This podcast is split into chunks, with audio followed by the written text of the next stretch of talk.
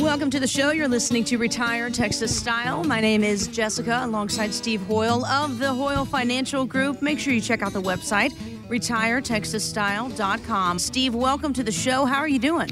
I'm doing fantastic. How are you this morning, Jess? Doing amazing. Always happy to be with you. Uh, we have great conversations here on the show. If you're new to it, uh, we're talking about your money, your finances, planning for that financial future, but talking about sacrifices that you make as a parent, right? We've all done it, you know, whether it's sacrifice of sleep or sacrifice of maybe it's a financial thing. Uh, we've all been there, right? So, my question to you, our listeners, is what would you be willing to sacrifice in exchange for retiring 10 years sooner? than planned? I mean, that's an excellent question. Well, according to a new Finance Buzz survey, a third, which is about 32% of Americans, would give up shopping for two years. A fourth, that's about 26%, would agree to quarantine for another six months, and 8% would give up the family pet. First of all, not on board with the family pet thing. Hello, that's not nice. So, what, what do you, I mean, do you ever hear about this? What does it take to be able to retire early? Because I know for one, I'd give up shopping, I'd be in quarantine for another six months to have 10 years, you know, deducted from my work world. Well, you know, uh, you know, a lot of respondents said some really interesting things. 27% said they would either take a second or third job. Yeah.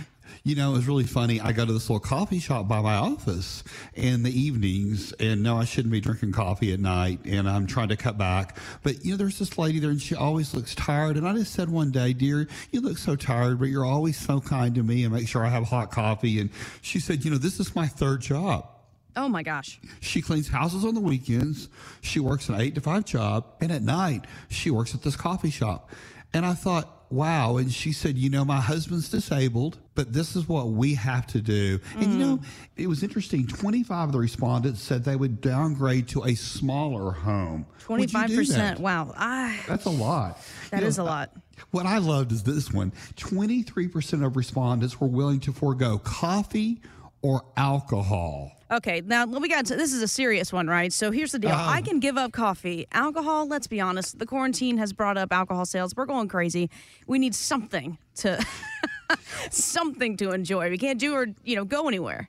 Well, it's interesting though. You know, Jess, I'm not a big drinker. I'm just not a drinker. But but but I really during COVID didn't because it was harder for me. So it's really funny. That just that's one of the things that really didn't affect me. And you know, I uh, it was interesting, but I've had a lot of people tell me, clients, that they have drank a lot more through that because they had time to do it. Have you ever thought about that? Wow, yeah, that's interesting. You know, one that was really wild is 13 said they would take a job that they hated to be able to retire early. Isn't that interesting? 13%. Yeah, that's, you know, the numbers start dwindling down there. Then 11% say they'd give up TV, movies, and books. I don't know about that. I mean, what do you do with yourself, especially right now? Well, on Facebook last night, I saw some friends that had rented out a movie theater. It was like 120 bucks. And I thought, oh, wow. oh, that's a lot of money. Then I thought there were five of them. If you think about what movie tickets cost, that's the new thing the movie's doing. You can rent your own movie theater wow, and cool. do that. But Jess, how is that safer? I mean, have they wiped down all the seats? How do you know which seats are clean at the movie theater? Yeah, no, you don't. You don't. And I know a lot of us, we're going to all these crazy extremes during this time and trying to make sure that we all stay safe and that we're doing everything we're supposed to do. I know there's a lot of people out there that just say, I just can't do this anymore. You know, I got to live.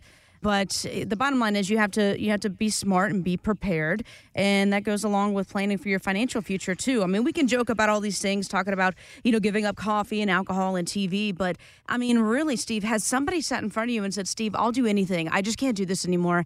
I'm ready to throw in the towel. What do I need to sacrifice to to be able to tell my boss I'm done?"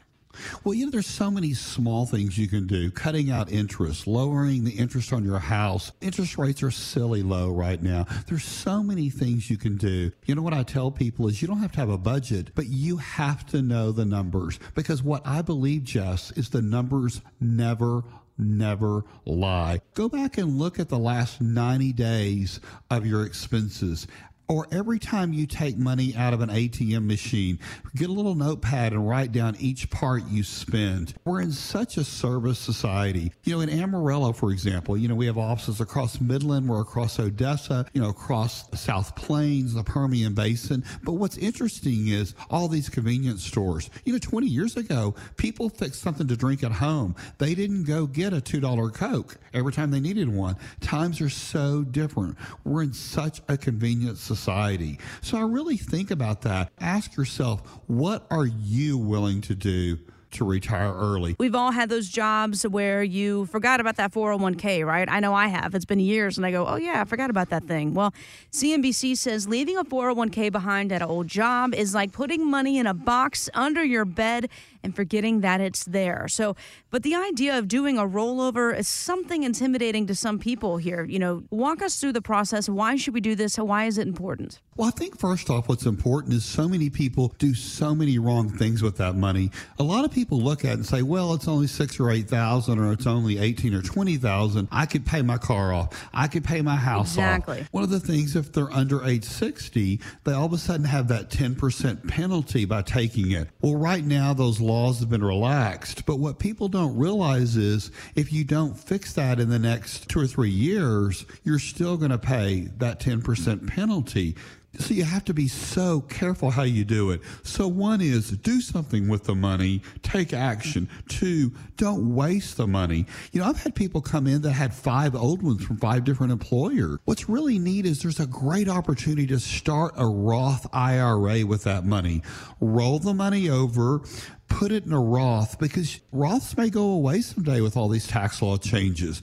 You know, what a Roth does, Jess, that's so important is you could Roth your money, which means pay all the taxes up front. Then it's tax, not deferred, but tax free growth for the rest of your life. Because what happens is with an IRA, a traditional or a traditional 401k, the government is your profit partner in all your gains and all your distributions where once you pay the hit on that Roth IRA one time, then the income off of it is tax free mm-hmm. for the rest of your life. It's really a really powerful scenario. In fact, we have a great book about it. If you're ever interested, if you'll call us, we would love to get that in your hands. But what I want to tell you is, Use that money. Don't let it sit there. You know, we see a lot of people roll it over into their other plan, but then they just tie it up to all the old new rules in the new plan, which is a really large mistake. You need to take control of that money. My daughter, Hillary,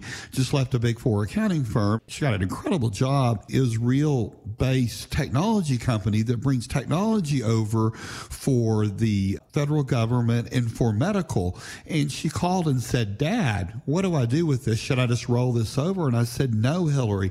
What a great way to do that. In fact, to start a Roth IRA, I'll help you pay the taxes mm-hmm. on that money to get it squared up. Kind of give her an extra bonus to see what that would be. And then I did for her what I do for most people that come to see me is, especially when she's so young, show her what, you know, she's 27. At age 60, what could that money be worth? Her eyes, her pupils got large, Jess, going, wow, wow, just that little bit of money, but the time value of money and the time opportunity of the growth. So whether you're 27, 37, 47, 57, or 67, those numbers really look good, Jess. And not only do we have on her side, and like so many of our clients, we have time we have growth and mm-hmm. we have income opportunity because you know when you get in that phase of life called retirement it's not how much money you have kind of stroking your chest saying i've got deep pockets it's how much income you can generate to replace that paycheck exactly. from that 9 to 5 job that's what it's all about and you know as we talk about that with our prospective people that are thinking about retiring, our clients, we say, you know, what we want you to be able to do is when you retire, what's what's paramount, if you got paid every week, bi-weekly or monthly, whatever it is, we want you to have that same money in your account so it's seamless. Those are the people that really enjoy retirement. And that's what we do. You know, I really understand psychology of retirement. What I love to talk about is it's 25% about the numbers, but it's 75% about the emotions. People want to get up, they call the bank, or if they get on their phone or their computer, they want to see that money in their account. They want to know they're going to pay their bills like they always have, Jess. Mm-hmm. I'm Steve Hoyle. I've been doing this for three decades. What I know is retirement is about a bunch of really small things done well to make you comfortable. Thanks so much for joining us for today's episode of Retired Texas Style on the podcast. Stay tuned, more episodes to come, and as always, get more details on the website retiretexasstyle.com. Hoyle Financial Group is not affiliated with nor endorsed by the Social Security Administration or any other government agency and does not provide legal or tax advice. Please consult with your attorney, accountant, and or tax advisor for advice concerning your particular circumstances. Annuity guarantees rely solely on the financial strength and claims paying ability of the issuing insurance company. Bonus annuities may include higher surrender charges, longer surrender charge periods, lower caps, higher spreads, or other restrictions that are not included in similar annuities that don't offer a premium bonus feature. Read your contract for restrictions, limitations, or penalties. By contacting us, you may be provided provided with information about insurance and annuity products offered through Hoyle Financial Group, Texas Insurance License number 1719183.